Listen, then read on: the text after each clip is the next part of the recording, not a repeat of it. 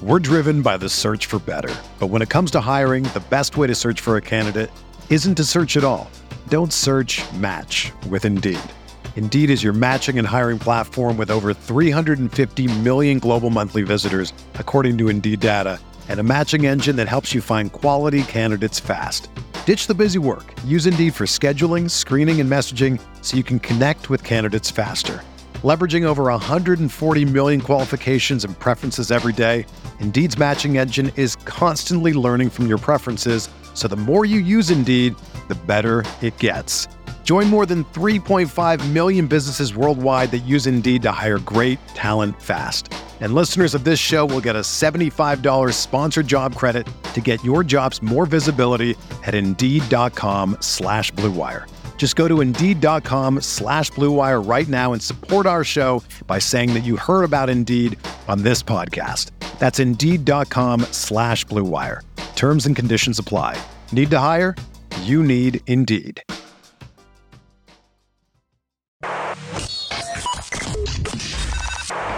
Welcome to Talking Buffalo, featuring conversations with guests from around the world of sports, media, pop culture, and all things Buffalo. With your host, Patrick Moran. All right, thank you. Welcome to Talk Buffalo podcast. Casual Friday. As always, this is a big week, man. I am excited. Aaron Quinn, cover one. I, will tell you, um, you know, you do this year round now, you and Greg Thompson uh, over at Cover One. I really kind of, one of my biggest problems is that I don't enjoy the moment enough. Mm. You know, mm. we, we spend seven months per year off season talking about the Bills, and then you break right. down games, you preview yep. the next ones, and now we're in the fun part. You know, I, I really want to enjoy. I know. if you're Are watching we? this, if you're watching this, by the way, on video, Eric just had that like that look like fun. Eh? I don't know. If, yeah, it is fun. You're right though, Pat. Um, this is a message that I've been trying to get out to on our show. At the end of the show, we kind of give off our final thoughts. Um, and I always try to deliver a message as the fan in me to fellow fans that are watching. And the really last like three weeks heading into the playoffs, my whole message has been like, especially for the people around our age, Pat, like remember the drought. It's not that long ago. Yeah. And it doesn't take that much for a franchise to get back there and get stuck in middling NFL football. And so I am just trying to enjoy, you know, I had a really sort of nostalgic feeling of uh, entering the playoffs again this year, feeling like, hey, Craig and I are like vets of talking playoff football. We've done multiple playoff extravaganza sure. shows. We've done multiple pre and post game shows for big playoff games, big losses, big victories. We feel like playoff vets now. And I looked back at when we first got started on this and, you know, just trying to scratch at getting in the playoffs and what that would feel like. And I, I don't want to lose sight of how it feels now because in my mind, I think this is going to go on for another eight plus years of them having divisional round games and winning the division and all this stuff. Um, but you just don't know. You really don't. And you see teams that you think are going to be good for a long time fall off the wayside uh, all the time. It's a hard league to sustain success in. So do enjoy it now. Uh, Greg kept highlighting the fact that three divisional wins or three divisional games in three years in a row with playoff victories is not something to like that is success. Even though if they lose this game this weekend people will feel like this is a failure. And i think you can make a case that maybe the season was a failure and didn't live up, up to the expectations but the bills organization is still very much a success just from getting into another divisional round game here. Yeah i agree. And you know it's funny. I've been doing this uh podcast coming up on five years now and yeah. You know, if we would have been doing this during a different time period, year after year, we would have been talking about, you know. But you've been making content longer than that. Oh yeah, yeah, yeah. we were all in the drought making content sure. together, like yeah. You that know, was more and, written stuff, though. Yeah, that wasn't you, as fun. This is more fun. this is and sidebar a little bit. uh D- DMs when this t- stuff rolls around when we start getting into the playoffs. I wrote reached out because I've been pretty hard on some of the guys in the media on Twitter, and mm-hmm. I'll, you know I'll go at them about stuff. But I reached out to all of them to say, you know, one, thank you for getting us through the drought. With like that couldn't have been easy. I make content now, and to go through the drought, like those yeah. radio guys that had to go 10 plus years getting on the radio every day after defeating defeating hours losses and cover time, four hours a day. Yeah they become cynical. Like now I understand a little bit more. So I would reach out, man, just those guys especially, and people that cover the team, just be like, you know, for you guys, we always tell the fans to enjoy this, but you too. Like I know they're not supposed to be fans and that's, but like it's also cool to cover a team that is the most talked about team or one of the that's in big games. This is going to be the game of the year. Like appreciate that because everybody works hard to make this type of content. And now a lot of eyes are on it, right? Yeah, yeah I agree 100%. You know, my my first year doing this podcast was Josh's rookie year and they didn't make the playoffs that year, but you knew something was special was coming and you know, every every year since then the Bills have uh been in the playoffs. It's, it's been a lot of fun. It's just one of those kind of like you almost don't want to blink because the season goes by so quick. And, you know, I, I, I catch myself because sometimes I'm tempted to talk about Tremaine Edmunds in the off season or, you know, certain Jordan Poyer's future and stuff like that. I just well, he just tweeted not, about his future yeah, he, last night, too. and so he's done yeah. it a lot, man. Um, yeah. yeah. Like I said, though, Rachel was talking about it. Yeah, I just won't get into those things yet because I, I want to make sure that we enjoy this. For real quick though, I did notice. Now I've talked to you throughout the week, but I forgot to ask you about this when I talked to you. I, okay. I think I saw Monday on Twitter. You went to a Sabres game? Yeah, man. Bad game to uh, go to, by the way, but still experience. Not a great game. Well, you don't go to Sabres games very often. Once a year. Yeah, no, we go at least once a year. There's been a couple years we've gone multiple games. Yeah, that started since the year we moved here. Uh, my wife and I were just dating, and then we had uh, somebody that she works with uh, has multiple sets of season tickets that he shares with people, and so sometimes it works out once a year. Um, around this time of year or my son's birthday uh, coming up here uh, next month, he usually will get us a game in there. And he tries to find one of those daytime games uh, where everybody's off and we can all go enjoy it. So it's super cool that he does that. He actually used to, we used to have season tickets for the Bills together for like three or four years. Uh, great people. They gave us the seats, great seats uh, here's the thing about hockey, man. I'm not a big hockey fan, but the live experience of hockey is cool every time, no matter where you go. I used to go to Portland Pirates games, which those were the Sabres uh, affiliate team or whatever back mm-hmm. in the mm-hmm. day. Season tickets to those in Portland, Maine, and it's just always a good time. The in between periods, they have great entertainment. Like it's just a good family fun. Um, it's exciting. The kids like it, so we do it once a year. But yeah, no, not a great game um, if you every time I feel like I'm gonna get into the Sabres or like maybe this is the year, like I there's part of me that wants to be drawn into being a Sabres fan. It looks fun, it looks cool. I like the uniforms, like mm-hmm. I love Buffalo. Um, but every time I, I take a look at them and I don't see what people are talking. I always see people are really excited about them and stuff. And I even got friends that are Bruins fans and stuff that text me like, "Hey, the Sabres are looking better than I've ever seen them." But I don't know. I never see it, so I, I got maybe I got to pay closer attention or talk to Chad. I just said Chad, Chad on the show too. I saw that. Yeah. Um, you know the Sabres have been exciting, eh, but yeah, you're right. Monday was not a good representation of what this team, you know, ha- has been this season. In fact, they've struggled recently. Now, I, I say this at least once a week because at some point it's important to say we're taping this on Thursday morning. Now the Sabres have a big game on Thursday night. Ryan Miller's going into the Raptors, his number. So that that's pretty cool. But yeah, all in all, the, they're struggling right now, and then yeah. and in the process, they may be playing themselves out of a playoff race come late March. But they they're they're an exciting team for the most part to watch. So yeah, it's cool that Seems you got to go to a game. It just it wasn't the best game for them to uh to watch. One bit of uh Bills news that has nothing to do with the playoffs. Then we'll jump into this uh Bengals. I guess we'll call it a preview today. Um, the NFL announced that the Bills are going to be playing in mm. London next year. Tottenham yes uh, stadium in London. I was looking yeah. up the the opponents. Not that it matters. I mean, first of all, what you, again watching this on video, you don't seem too enthused about the the prospects of uh, Buffalo playing in London. No, I don't. I hate the London. I hate overseas football. I really do. Yeah. I've been at it with some people. I I will say, uh, a couple people gave me different perspective of being an overseas fan and I sure. appreciate that perspective. I really do, and I, I don't want to um, walk all over somebody else's. But in my perspective, and in the way I view the game of football, uh, I don't want teams to have to travel overseas in the middle of the season and go play um, football in a, meaningful game. Like do it exhibition games. That's totally cool with me. Expand the game, get players over there, get autographs, all that stuff. Super cool. I think uh, the NBA has done a really good job with their overseas outreach program, and I think they've had success with it. But they needed it. The NFL doesn't need it. They can just be put on TV and people will follow, right? Like it's a really good sport. you don't see Manchester United coming over to New York City to play games to expand the interest of soccer worldwide. Like right. pe- people here are still going to show up to bars at 7 a.m. to watch big time soccer games. Like you're still going to get your following either way. I think it's a little bit greedy. I think it's a little bit of a money grab. I don't like the expansion of it. I hate that the Bills have to be involved in it this year. I'm not one of the, I don't actually particularly care necessarily that the Bills are losing a home game.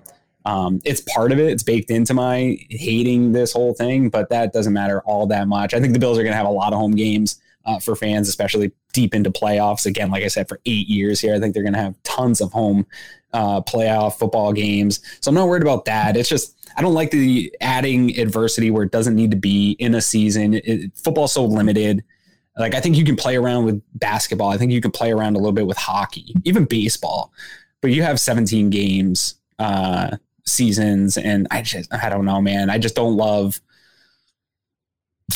I don't love adding adversity into it. I know the Bills had to travel to Detroit this year. You took a home game away and it didn't ultimately matter, but that's like a freak accident. Like I think, yeah, okay, you could do that in a freak incident, but I don't know. I don't like the whole thing. I also don't like Thursday night football, but I still live with it. I still watch it. I'm still going to watch the game, still support the team. I just think the NFL is too greedy, man. I think they try to expand into too much. They, um, I look for every little advantage. And yeah, it, it, it does kind of suck to lose a home game. And now with the 17th game, they'll still have eight true home games. And what they usually do when you go to London is you have a bye right after. So you'll know when the bye's coming. I right. agree with you for the most part. I would rather play nine games at Highmark Stadium. Um, just for people who are wondering. Or just even in the U.S., I wouldn't even care if that game was an away game somewhere else. Like I, my big yeah. thing is like I do think there's a substantial difference. I mean, I don't even love traveling to the West Coast that much, but I can you can do that. It's that's a big deal, I think, in season. Maybe I'm making more of a deal of it than I have to, but I even think making those trips east to west coast is a uh, is stressing on your training and medical staff and player preparation. I think when you do it the other way and you go overseas, I think it's even more stressful. Sure. Um, for people who are wondering, and, and there are some people, and you're right, I agree with a lot of what you said. There's a lot of people who are excited because now that they know in January they'll start making arrangements and saving their pennies to to go to London. You'll get a yep. chance to go overseas and watch a Bills game. As a fan, from a yep. team perspective, I agree with you 100%. For fans, it's probably pretty cool. And for some it's people, similar to my uh, thoughts on training camp. Like I think training camp in Rochester is great for fans. I think it's great sure. for the expansion. I don't think it's better for the team. I really don't. I think it would be better for the team to be at Highmark in their world class training facility and wellness recovery center. Like I, you can't tell me that's not a benefit. Um, but whatever, I'm okay with doing what's also fun for the fans. Sure. Uh, for for fans who are wondering like who the Bills might play, it won't be New England or Jacksonville because they're also right. playing in London. So we know that Correct. for sure. It's unlikely that they're going to have a divisional game played in London. So you're not going to see, probably not going to see the Jets or Dolphins. That would leave five potential opponents for the game. It would be the Giants, the Cowboys, the Broncos, the Raiders, the Buccaneers. I guess I don't care all that much, but I really do. so I start thinking like, although aren't the Bucks fan, are the Bucks playing an overseas in, game in, in, Buffalo this this season? No, they're not. They, they're, not on an overseas so game. Yeah, so that's what I'm saying. There's one of five teams: the Giants, Cowboys, Broncos, Raiders, or Buccaneers. That's who they'll be playing in London. Um, I guess if I'm a Bills fan and I have season tickets, it would come down to well, what team do I care less about or the least about coming to Buffalo to watch a game?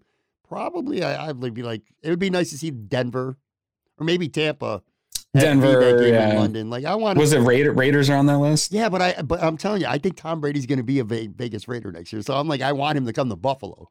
So, well, I would think that would. I don't care about him coming to Buffalo anymore. That whole thing. He's so a shell of his former self that it doesn't even feel as fun to watch him lose now. It's almost expected uh, to see him struggle a little bit, but maybe he would fit in there well. But I think the name recognition in Europe will play. He's played a few games overseas. Like I think that yeah. Though it doesn't matter who the opponent is, though. They're going to be so just excited to have a handful of games there that they'll go see anybody.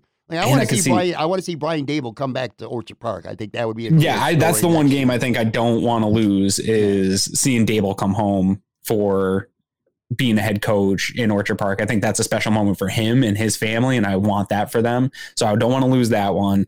And man, I keep coming back to if Brady goes, I also think the NFL is really struggling in Vegas in terms of getting a fan base, and I think that they would lo- that would be an opportunity to say, "Hey, we're not getting a Vegas isn't a city where a lot of people live and like have ties to Vegas. It's a nomadic city. People are transient there, right? So they're not going to get a, a, home base Raiders fans, but maybe they could build an international sure. base of Raiders fans. They've invested a lot of money to be in Vegas. They want to fill that stadium with fans. Um, and so maybe they can make that a hub for international. So I could see them maybe trying to push that. They've tried to push Jacksonville as that international team. And God, for like 10 years, and Jags haven't been any good until maybe this year they're good. So I could see them maybe trying to branch out another team that's they're struggling to build a fan base. Too. Yeah, they're, they're right. Yeah, they've got a multi year deal with the Jags. Yeah, yeah. So, uh, all right, well, you know, again, that's next year, but just some news on, on Thursday morning. Let's turn our attention to this game on on Sunday. You know, it's funny, Aaron. Um, look, I respect the hell out of the Bengals. I've taught, I've been yeah. talking them up since the offseason. Definitely. I thought that they during the offseason, I felt like they did not get the respect that they deserved. But I, will tell you, man, it's weird because again, I respect them, but like I'm oddly confident right now in calm at this point of the week when it comes to this Bills game. Now, last week I was the same way right up until kickoff. Then my anxiety kicks in like it always does. Right. But I never for a second thought the Bills were going to have any trouble in Miami, which they did. I mean, I'm not saying that I don't think the Bills are going to have any trouble with Cincinnati, but I don't know, man. I'm just I'm, I'm oddly confident right now w- w- with this game. It doesn't seem like a lot of people though around around the league, and it seems like a lot of people are. Uh, you want to talk about bulletin board material? Shortly before we started taping this on Thursday morning, I by accident put on ESPN's um, Get Up, which I I'm telling you, I never watch yeah. that shit anymore. Yeah, why'd you do that shit? And, the weather's crummy enough. Why are you making yeah, yourself yeah, even more? Is. It is, and they had a a segment. You know how they always do, make you pick one or the other. And it was like, who would you rather start a franchise with right now, Allen or Burrow? All right. four dudes said Joe Burrow. All of them. I was like, really? It's pretty interesting, man. What has Josh plummeted that much in the eyes of the national media? It's it's just uh I mean the media and I know you got a lot of buddies in the media and I fans have the recency bias too, but man, like the reactions are always this is the best ever this is the best and so josh's probably recent play even though i don't i actually thought josh in that wild card game was dealing like i loved what we saw from josh mm-hmm. allen in that game to be honest there were some mistakes but it was really the abs like it was some fluky stuff and it was really minority of what he was able to do in that game and everything had to be right for Miami to have a chance in that game. And they did everything right and the Bills still put up 34 points. It probably should have been like a 45 to 12 football game, something like that. And it was just real fluky. I don't think it's an indication of who the Bills are. I know they've played sloppy at points this year, but even with all that baked into to who they are, this is still an elite team. And I've had people, uh, you know, we put up DVOA stats, uh, defense value over adjusted, which is basically averages out teams against each other, compares them against each other, and, and tells you how teams are performing against mm-hmm. their peers. And people will be like, well, what about the Bills since Von Miller? And yes, there's a decrease for the Bills since Von Miller, especially on the defensive side of the ball, but their offense is still a top three offense and their defense is still a top 10. I think they ranked 11th in DVOA since Von Miller's been out, but they're still better than the Bengals. Like, and everybody in the national media talks about the Bengals being this most balanced team, the most explosive offensive attack in the NFL, all this stuff. And I do agree. Like, this team scares the shit out of me, Pat. Like there's a lot of problems to cover, and I think they're going to score points. I think mm-hmm. this is going to be the game that it's being billed to be. But I do think, you know, the Bills had such hype starting the year, and even though it doesn't feel like they lived up to the hype, right. they they're also riding an eight game winning streak. Like this is also one of the best teams in football by every single metric, except for some sloppy play. And you want to see it cleaned up, and you don't want to see it rise up against a team like the Bengals. But the Bang, like the Bengals are also coming off a pretty sloppy win against the divisional opponent who's playing a backup quarterback. And I haven't seen this Bengals team play a full game of football either, Pat. Like both these teams know how to win. They know how to squeak games out. They play really well late in close games and they find ways to win. But neither of them have been just like blowing through the NFL this season. It's this has been one of the wildest Buffalo Bills seasons I could ever remember. And I'm even going oh, back to the Super Bowl years. And here's what I mean. So there's been a lot of issues in ways. There's been a lot of criticism nationally for this concern. Team. Concerns. Yeah. I mean, Josh Allen's injury is a legitimate concern, but I mean, this, Micah Vaughn, you're losing all pro players. Jordan Poyer was like limping through this season. Um, Morse, Matt you know. Milano's playing on that whatever fractured bone in his leg. Like Mhm. there's a lot of concern just on field. Yeah. We haven't even talked about the off field stuff. This team is 13 and 3 at the end of the day. You Crazy. know, they've lost and the three With the games first place lost- schedule. the This three- wasn't a powder puff schedule. the three games they lost this year, three points, three points, two points. Eight points total, combining three losses, a total of eight points. They're on a winning streak. They're playing well. As I, I think it's the style points. You know, Mhm. since the Kansas City game, because I mean, early in the season, they they crushed the Rams, they crushed the Titans, and this is coming off all the preseason hype. So you're like, man, this team's going to be like a 85 Bears type team, just you know, boat race everybody. life, Yeah. 90s Bulls, rock star type of team. That's what we. In fact, I think we might have talked about that at some point early in the season. And then they crushed Pittsburgh. They went to Kansas City and they won. And then since then, it's been kind of a a wishy washy in terms of style points type of season. Now again, they Mhm. they keep winning, and even the like, the losses are. Well, you know what? The Jets lost. I, they played terrible and they got what they deserved. The Bills just played a bad game. They blew it Miami against the loss was super fluky, dude. Those injuries, that game? weather. Yeah. the Heat, and then the Vikings game. I mean, they blew a three score lead, and then if Fumbled Josh in the- Allen out of the end zone. handles a snap from Mitch Morse. Yeah. What was know? it? Somebody put up a, they're like, uh, the combined total in those victories was the Bills lost by eight in those combined Yeah, losses. Like, three of them. um, yeah, you're right there. Yeah. the- you don't want to go into this undefeated. You want to take some losses, but yeah, it, it was incredible because after that uh, skid wi- within the division and Josh Allen's injury, there was just so much concern of like this the, the wheels just falling off this thing and they just continued to find a way to win to grind out They wins a lot of these games man Grinded is a good term because that's what it Yeah. feels like this season with the Bills.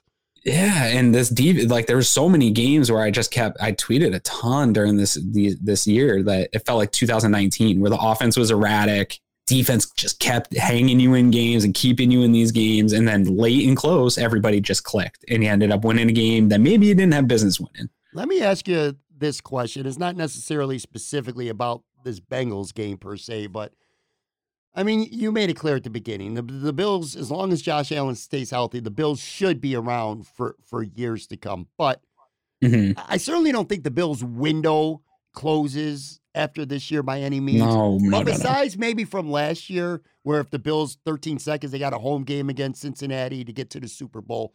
So last year you you would have to say was the easiest path. But I feel like this is the easiest path that I, I see them getting. So you got a home game this week, and then you got Kansas City at a neutral site if it's Kansas City. If not, you got Jacksonville at home. I'm talking about right now, this moment. I don't know that you're going to get an easier or a better opportunity.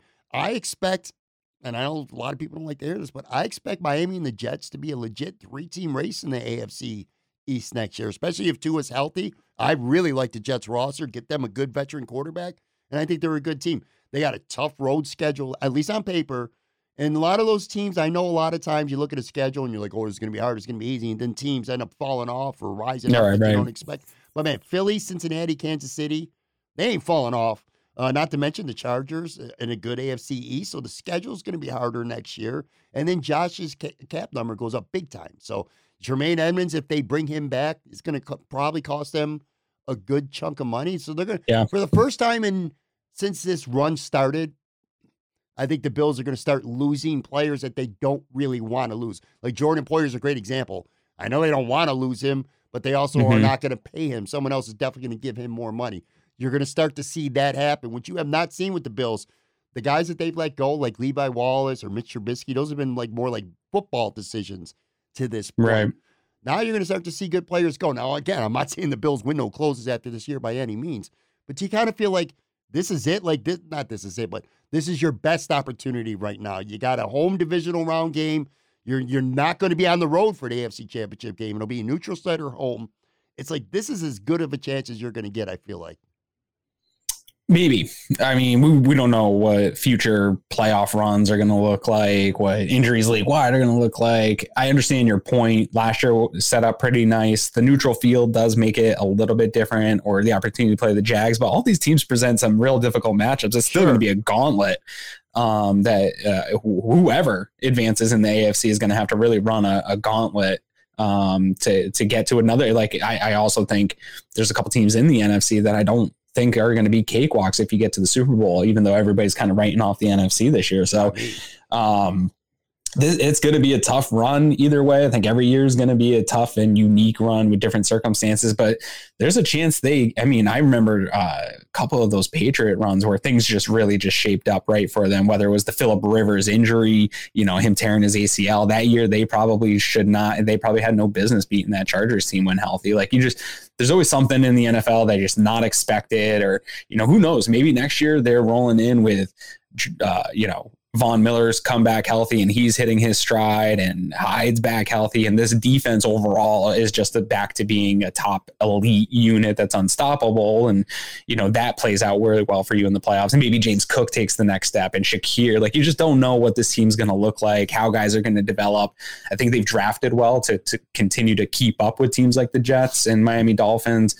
I agree that those teams are going to continue to be tough and be tougher, but man, I just don't have any concern that anyone's going to take the Bills off from being the top dog anytime soon. And if they do, it's okay. Like I still think the Bills would be a playoff caliber team and probably would be considered the most dangerous team to be in the playoffs. Anytime they punch that ticket, man, and they got Josh Allen as the starting quarterback for this team, they have a real legitimate shot, just as good as anyone in the NFL, as long as this continues uh, to make that run. Like he is that special, and if he gets hot at the right time, dude, it's over. Nobody can do anything.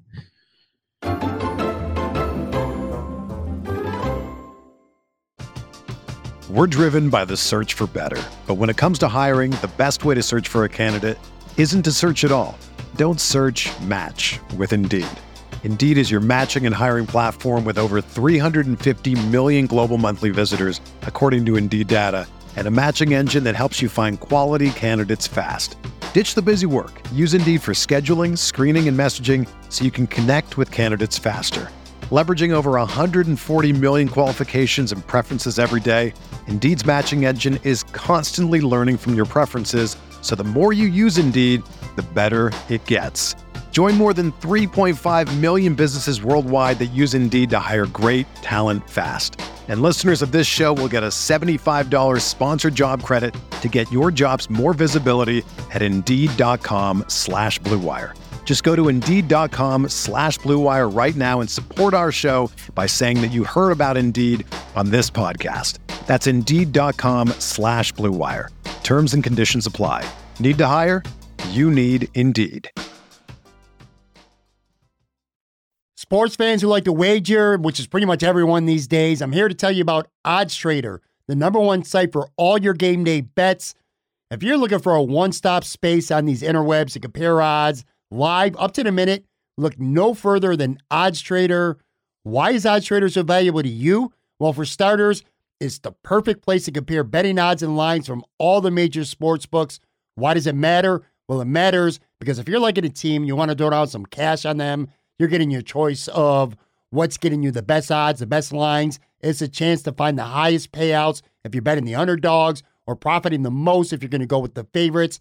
Odds Trader also allows you to compare all the different sign-up codes and promos from the sports books to get the best deal out there for you. If that's not enough, the Odds Trader app gives you the player stats, key game stats, injury reports, projected game day weather, which could be a huge thing to know in certain situations. Odds Trader also has a bet tracker so that you can keep records of all your games that you have wagers on and all your betting activity. Simply put, Odds Trader gives you quite literally everything you need to make the most informed bets humanly possible. If you're into betting on sports games, any sport by the way, make sure you go to oddstrader.com slash bluewire. Again, that's oddstrader.com slash bluewire. Odds Trader, the number one site for all your game day bets. All right, I'm back with Aaron Quinn from Cover One Casual Friday here talking Buffalo. Um, all four teams in AFC have issues. There's no clear team that's head and shoulders above anyone else. At least I don't think anyway. Jacksonville, you can look at and just say they don't have the experience. You know what I mean? They're probably not quite there yet, but you never know. Kansas City don't play no defense. I, I don't trust their defense whatsoever. Cincinnati's Bengals, the, their offensive line is depleted big time right now. And then the Bills are their own worst enemy. And that's been they're probably their biggest problem this year, especially with a lot of the turnovers, man. Oh, so kind of like circling back to this game on Sunday. Mhm. From a Bills perspective, I think without question, the turnovers is key. I saw a stat during the Bills' eight game winning streak, because you you mentioned that they won eight straight games right now.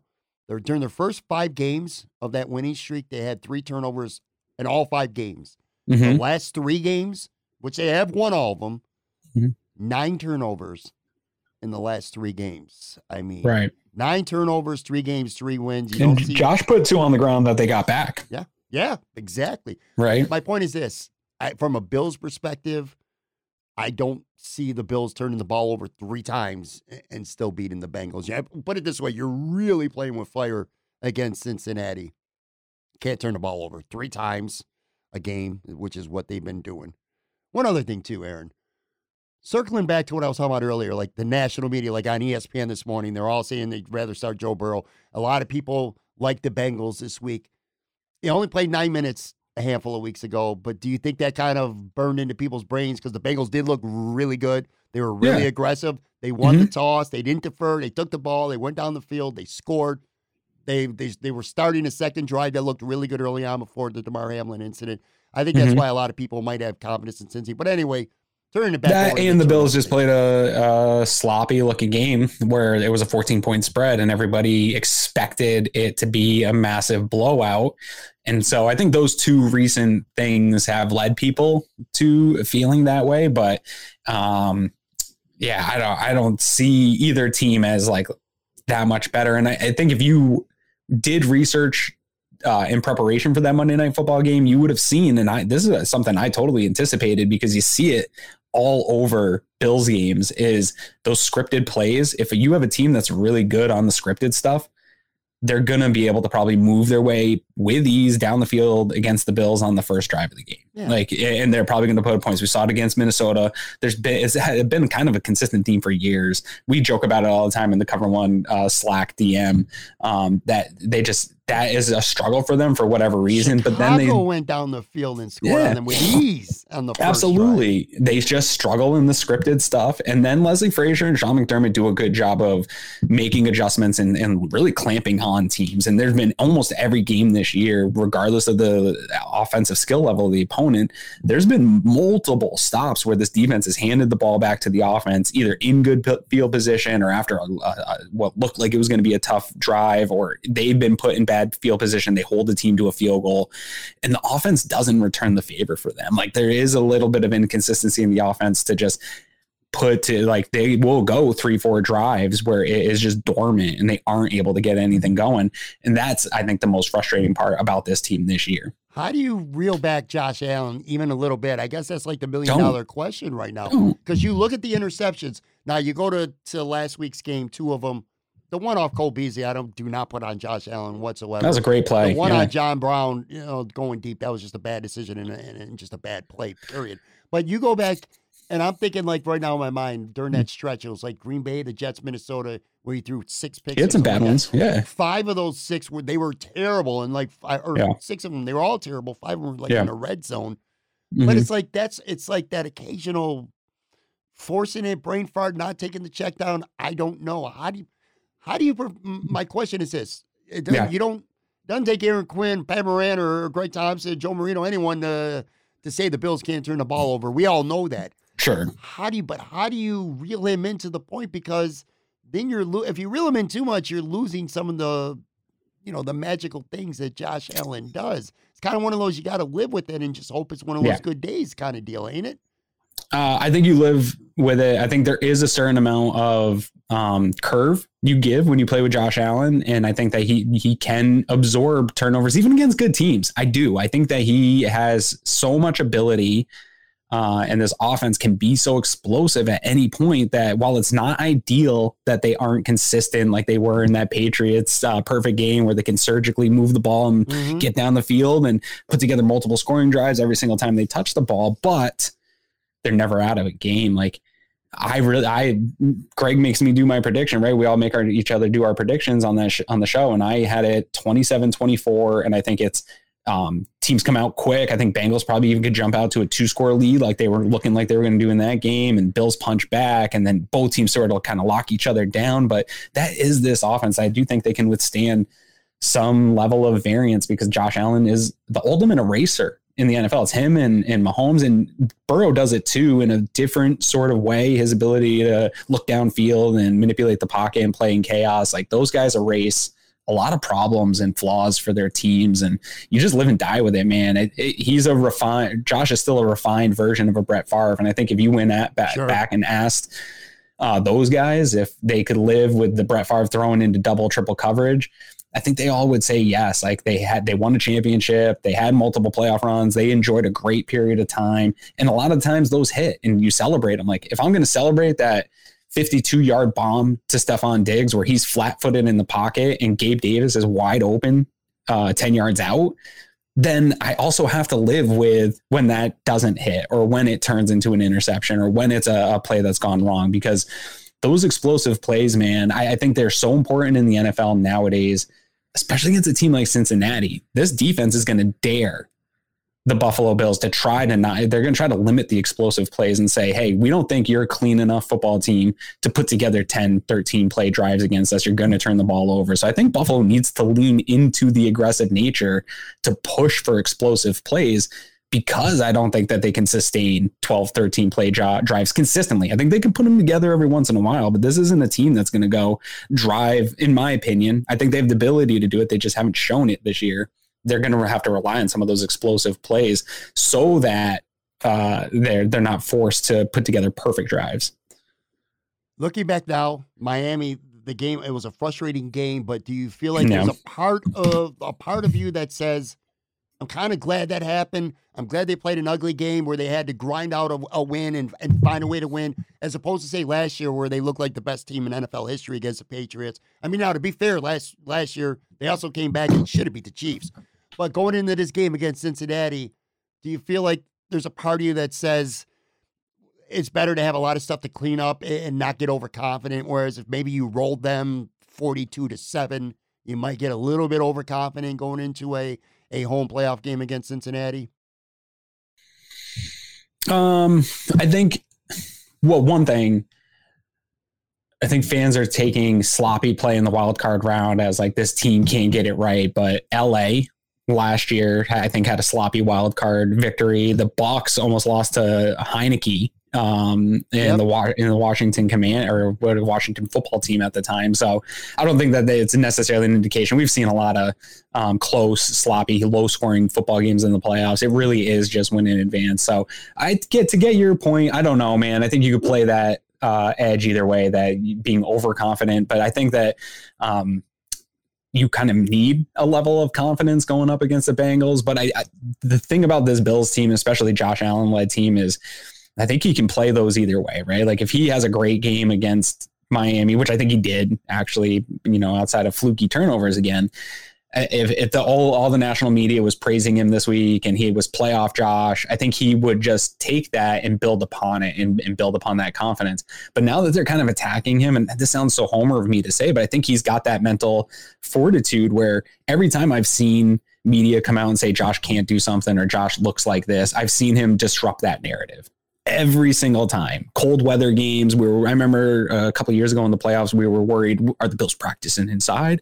Are they playing outside? What are they going to do? Is, is Josh going to be able to play in sub thirty temperatures? Can he play in the snow? And he had the perfect football game, right? Like every single time, the twenty air yards thing. His first year, everybody was concerned. Well, he's got this big arm, but he's not hitting on twenty plus air yard throws. Now he's one of the absolute best in the entire NFL at hitting the deep ball. Like I don't know. Every time people put baby into a corner, uh, it doesn't work out well for him. Josh always finds a way to disrupt that narrative, and I think he's going to do that. I think he will have an edge to play uh, this weekend. Yeah, and look, if if you're looking at it from a Bills perspective, the turnovers have um, allowed teams to stay with them that they, they should have blown away.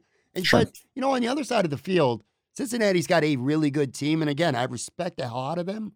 You cannot overstate how important it is to potentially have three really good linemen all not play for sure on Sunday. That's a big advantage for Buffalo.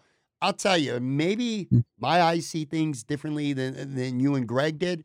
I did not like the Bills' um, front four uh, uh, when the pass rush. Let me let me rephrase that. They were Okay. very good at stopping the run, but I was looking at like Ed Al- and Ed Oliver had a sack, but it was a gift sack. I mean, he literally was untouched on the play. I I feel like the Bills need to do a better job on Sunday with their front four. Greg Rousseau's been outstanding this season. Didn't really give him much in the pass rush. Actually, I think Boogie Basham was the best of the front four when it came to putting pressure on Miami. Yeah, he had a nice day. Thompson Yeah. last week. I feel like they got to do a better job than they did against Miami with this front four of getting pressure on the quarterback. It took a lot of blitzing. They, they sacked Skylar Thompson four times last week, but Mhm. um, you know, like I said, it took a lot of blitzing to, to do it. I Sure. feel, I also feel like this is the, another key to the game besides the turnovers. I mean, we could talk about turnovers for an hour.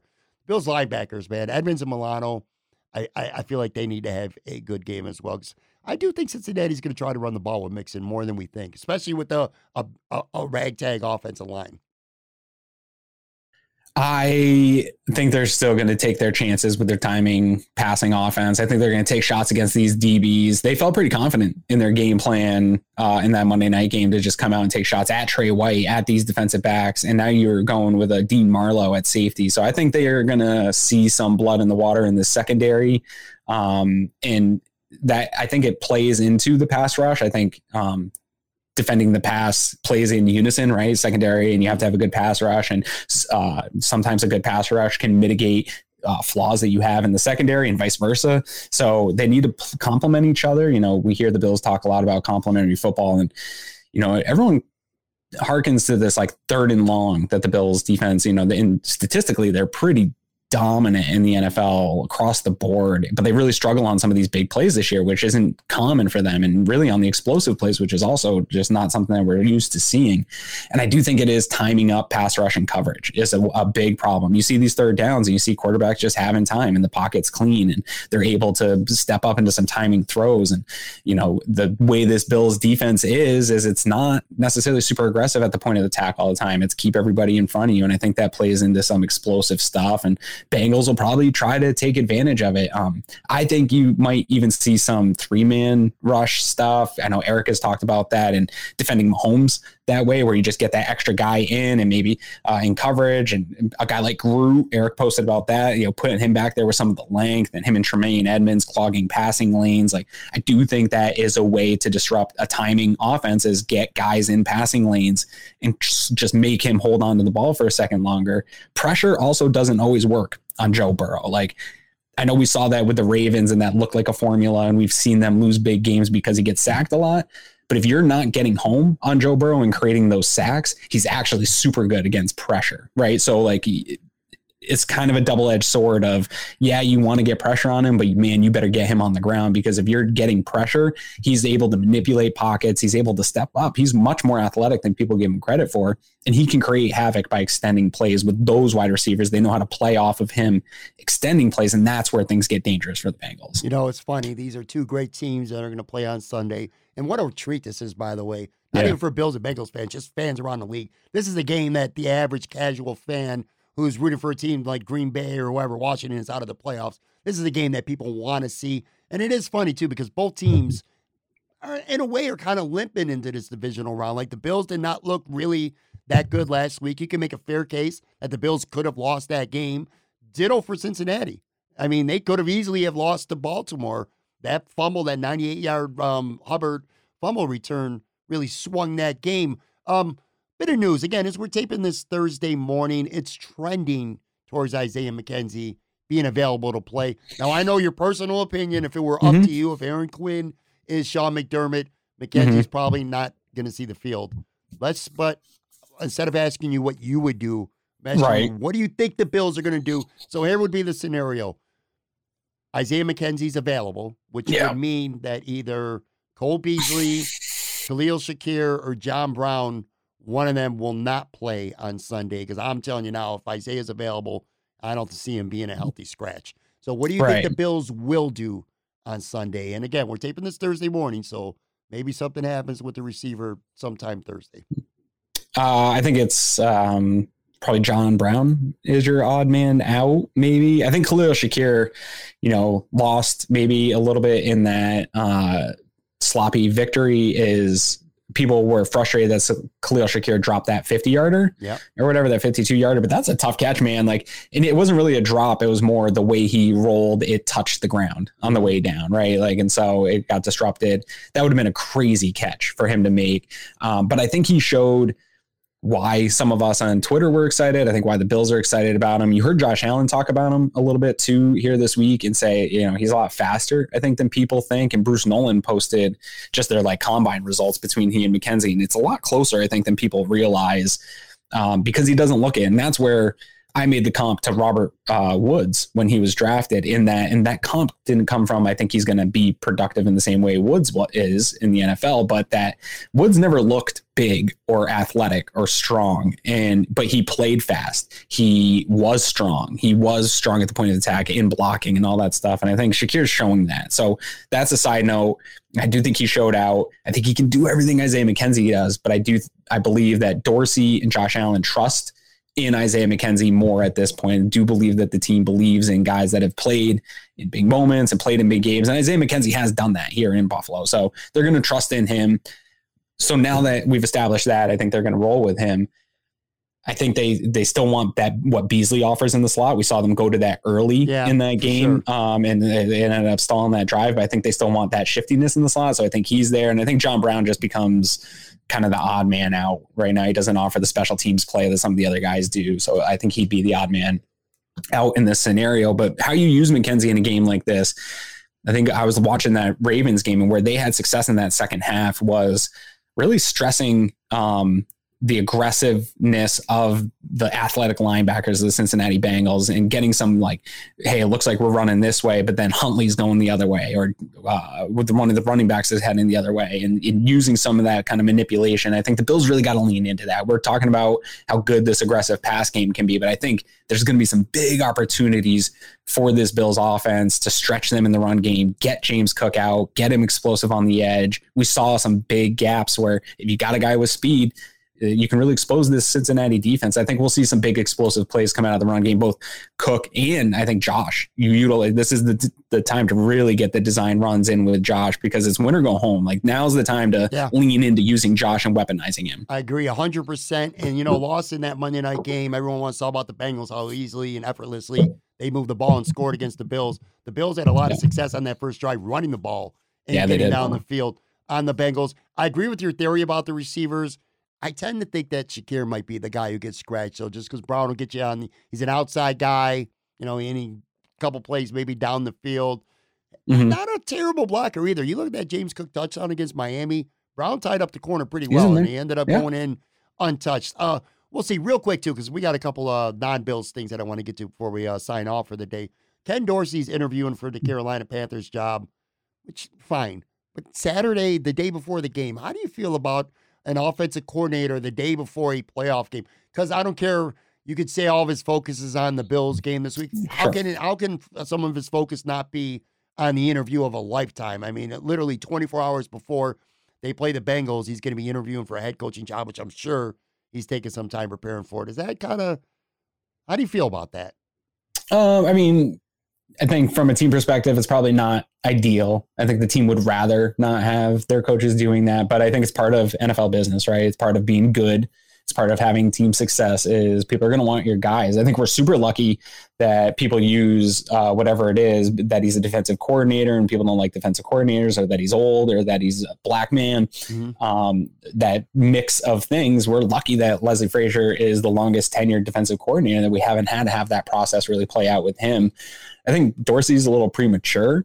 Uh, to be honest, I, I think that everybody involved understands that sometimes in the coaching search you have to get your feet wet and get that interview process started and it takes a year where you hey go around the league get a couple of these interviews in and then next year you'll be a serious candidate i think agents kind of set this up and get that process in motion and talk to people get good morning football people to talk about them a little bit so i think that's where we are with dorsey in terms of um, i don't care that he doesn't on Saturday. I really don't actually think it's going to impact the Buffalo Bills practice week. I don't think it impacts anything that they're doing in preparation for this game.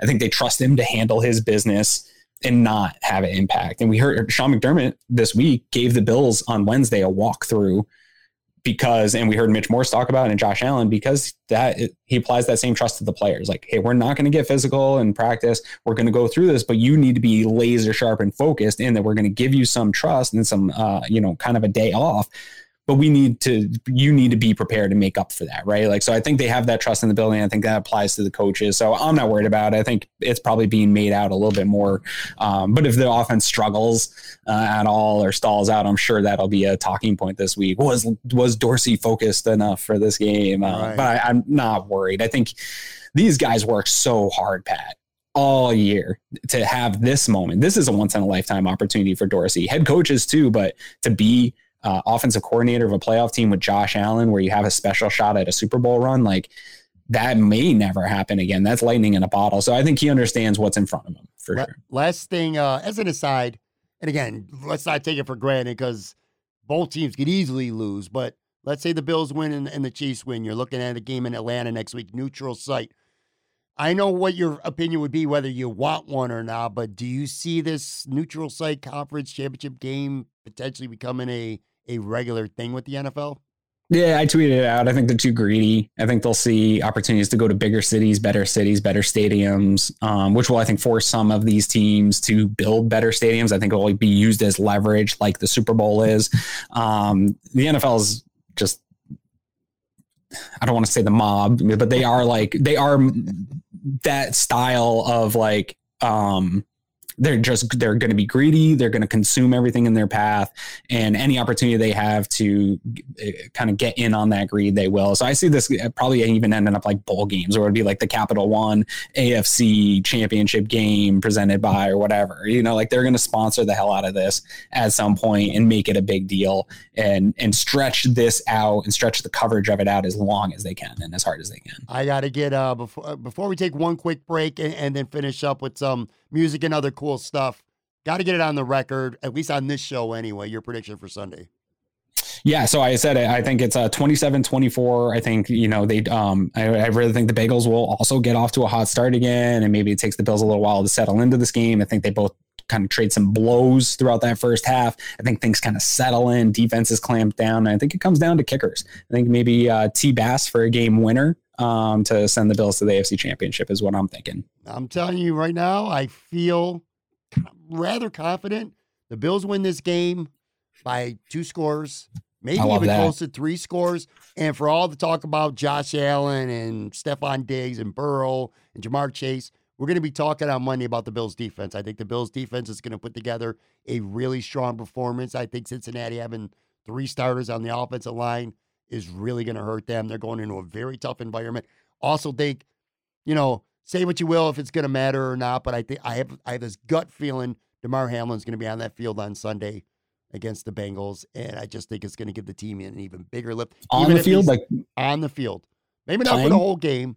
I think he's going to be on that field at some point Sunday. I, I think it's like suited up. No, no, no, no, no. Oh, I was like, no, like, yeah. like, like in the same kind of hoodie that you have on right now as we tape the show. Yeah, yeah, yeah, yeah. yeah. I think okay. he's going to be in the stadium. Yeah, I think that's I, I think fair. he's going to get sure. a lift. The crowd. I, I just feel like this is going to be a really good game for the Bills defense. I don't have a score, but I'm going to put the Bills winning this game by two scores.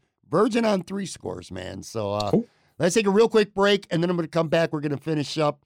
Um, Aaron and I have our top 10 singers of all time. Listen, if you watched the show last week, you'll know what I'm talking about. I'm about. about to get so, roasted. And we're Pat. debuting a new segment as well, too. So be right back. Whether you're a world class athlete or a podcaster like me, we all understand the importance of mental and physical well being and proper recovery for top notch performance. That's why I'm excited that Unified Healing is sponsoring this podcast. Unified Healing is a new and super innovative global network of wellness centers powered by Energy Enhancement System, or EE System. If you haven't heard of the EE System, you'll want to listen up. This technology promotes wellness, deep relaxation, purification, and rejuvenation. In hundreds of locations across the globe, access to a center is easy and affordable. Interested in experiencing the EE system technology for yourself? Go to unifiedhealing.com slash bluewire to learn more and find a center near you. That's unifiedhealing.com slash bluewire. No material or testimonials on the Unified Healing website are intended to be viewed as medical advice or a substitute for professional medical advice, diagnosis, or treatment. Always seek the advice of your physician or other qualified healthcare provider with any questions you may have regarding a medical condition or treatment and before undertaking a new healthcare regimen, including EE system.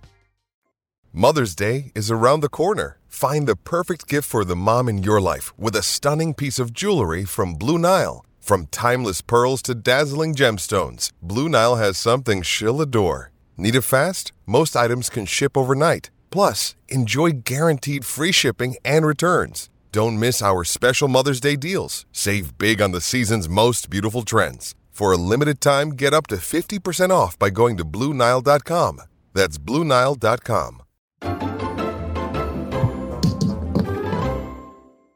All right, so last week, Aaron and I spent a considerable amount of time, which was fun. Rolling Stone did a top 200 singers list of all time recently, and Aaron and I broke it down. Had a lot to, uh, well, complain about because it was a very complaint worthy type of feature that the Rolling Stone uh, magazine did. So, what I thought would be fun this week, and we're going to debut, like I said, another segment in just a minute, but uh, I reached out to Aaron and I said, dude, let's, here's a homework assignment this week let's uh, come up with our own top 10 because I remember at some point during our conversation last week, I, I said to you, just like with anything, when you power rank something and people look at it and be like, well, I would take this thing, I would take this out. All right, well, what do you put in? And every time you put in something, you got to take something out. So on that note, um, this is going to be Aaron again. If you're watching this on the YouTube side, you can see the graphic on the screen. By the way, if you're watching this on YouTube, please make sure you subscribe and hit that like button. It really helps with the algorithm. But mm-hmm. anyway, mm-hmm. if you're listening on audio, Aaron will go through it. If you're watching on YouTube, you'll get to see the graphic too. These are the top 10 um, singers of all time, according to Aaron Quinn. We'll yes. start from 10. Let's yeah. go 10. Yep. I'll let you count down. You go from 10. Well, one thing I want to say here is I, I, there is a notable that you discussed on your on our last show here, where I, I just couldn't morally put him in. R. Kelly probably should be on this list if I was like being totally seriously honest with myself uh, in in my personal preference of music. He, dude, before he became maybe one of the most disgusting entertainers of all time, the, his music was super influential in my life throughout the mid 90s through high school. Yeah like it just anyways um, so he would be in this list, moving somebody out. Um, but so my top 10 is uh, Bill Withers at number 10. I have him here. I love his voice. I think he's just an absolute legend. Um, Al Green at nine, which he was in the top 10 of that uh, Billboard list, as you have here listed. He was 10. So I have him nine there. Right. And by the uh, way, before before you continue going, if you're watching this on mm-hmm. YouTube, mm-hmm. you see a graphic and in parentheses, there's a number. The number in parentheses is where Rolling Stone had him. So Bill Withers they had him 106. Al Green was 10, and Aaron has him nine. Go ahead. Yeah. Yep. And then uh, Alicia Keys, which I think was maybe one of the uh, points of discussion originally why you had this list uh, out here because you were so upset. I have her at eight. Um, you go listen to her, man. I the, the type of power that comes through in her voice was really nothing I'd ever heard right. Uh, until I had seen her. Brian McKnight at seven. This one's real personal for me. Um, I got a brother who's about six years older than me and grown up in the 90s he was a sucker for love songs and stuff like that. He played a lot of Brian McKnight growing up. Um, so I, there was a lot of that heavy rotation in my life. And I've been to probably four or five Brian McKnight shows. Uh, and the, the sound that he puts out live, unbelievable. Never heard anything like it. Absolutely love him. Uh, one of my all time favorites. Can listen to hours. Uh, I was even buying his CDs into the deep 2000s uh, when nobody else was really still paying attention. Right. So a lo- big fan. Mariah Carey at six. I know you said she wasn't great live she's just part of so much of the best music. Uh, One Sweet Day, Thank God I Found You, like her, just her amount she's of queen hits, of the '90s. The the the ballads, yeah, she's a queen, and so much goes into my style of music that she was a part of. Uh, number five, Michael Jackson. Uh, I got a lot of pushback from friends and family that Michael Jackson's not a great singer, and I think that's absolutely blasphemous. I think that's absolutely blasphemous. This guy in the range of years that he was able to do it from a kid, a fun, maybe the best kid singer of all time and performer, uh, all the way up into his death, was still able to just jam out. His style, his sound is just complete iconic. I think he belongs in any top five list there. Um, this one, I think, is maybe my most controversial one, and it's really about style. Not to me.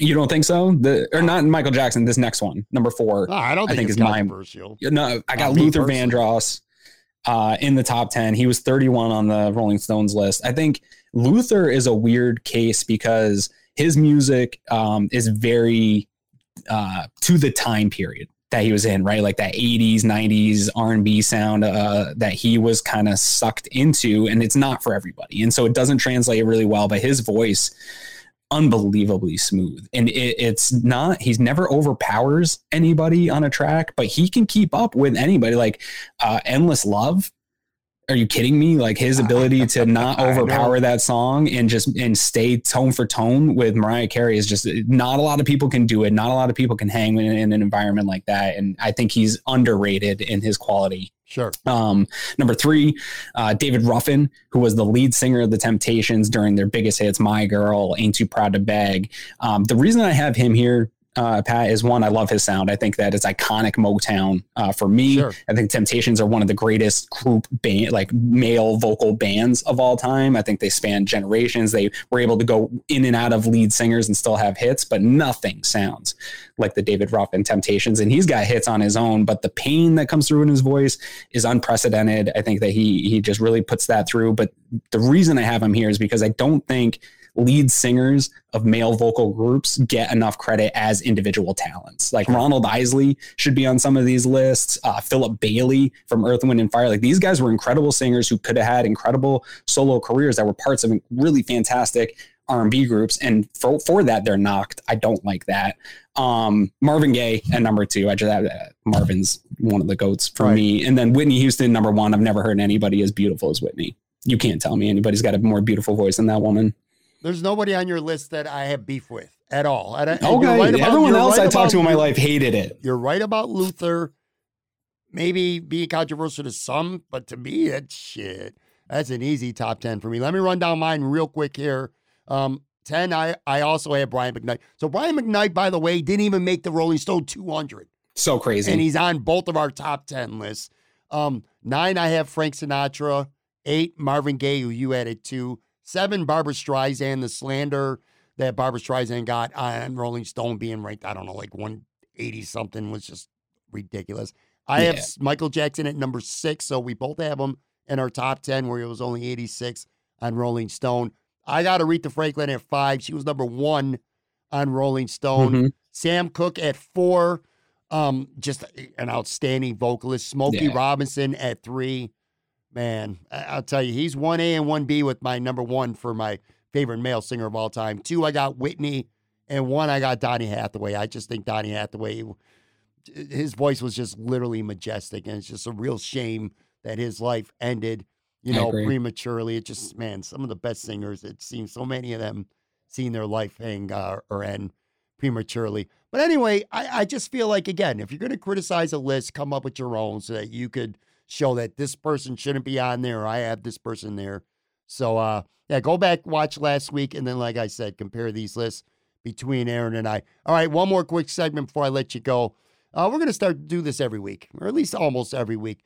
Finish a sentence, pretty self-explanatory, and these are going to be random. Some will be sports, some will be pop culture, or just Buffalo life and I'm just going to read to you a, a question or a statement, and you're just to fill in the blank. I'll have an answer as well. Like I said, this is a this is an opportunity for fans to get to know another side. You know what I'm saying? You're on cover one with Greg two times a week, and you guys are talking ball so much. And on this show, I just kind of like give fans a little bit of a another side of Aaron Quinn, know a little more about him. Let's start here. Um, my favorite place to eat in Western New York is blank. Uh, so uh, this one was a little bit tough for me because like when people come into town to visit, I like to take them out for wings. So it's Bar-Bill for that. Mhm. But if it's just me, like my wife, uh, during my birthday, will ask, "Where's the place you want to go to eat?" It's uh, or by Falafel Bar. I don't know if you've ever been there. No. It's over. It used to be um, just falafel bar, which was over near Whole Foods. Um, they tore that whole building down. Uh, the guy left, and then he came. He went uh, back over to Israel. Um, I think he's Jewish. He went over to Israel uh, for like a year or so. Came back and opened it. It's on Sheridan Drive, over by Duff's. Like before you get to Duff's, before you get to Northtown.